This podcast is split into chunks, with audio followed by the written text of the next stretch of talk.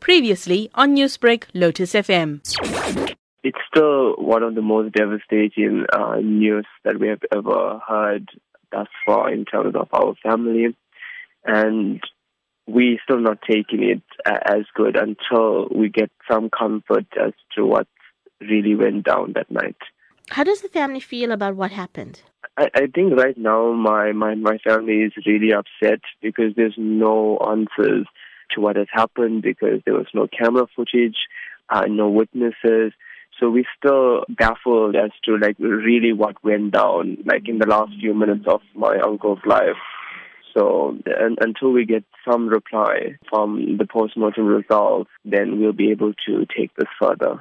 You are saying that the family are not able to handle what has happened and they are looking for answers to questions. What questions are the family asking? The questions are, and I think like thus far, what's been happening at my uncle's company, they've been stating that he had been uh, the receiving clerk of the goods that were coming into the market, but he was actually employed as an armed security who used to do the pickup and the drop off of all the cash that used to take place at the company, as well as he was also in charge of any other day that they needed at the time because he was a very trusted worker. So the, the, the answers are like, who could have done this?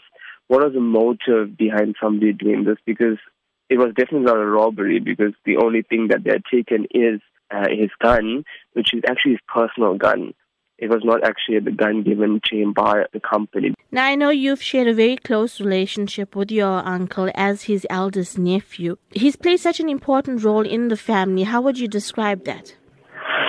I think my, my uncle is actually uh, one of the most publicest person.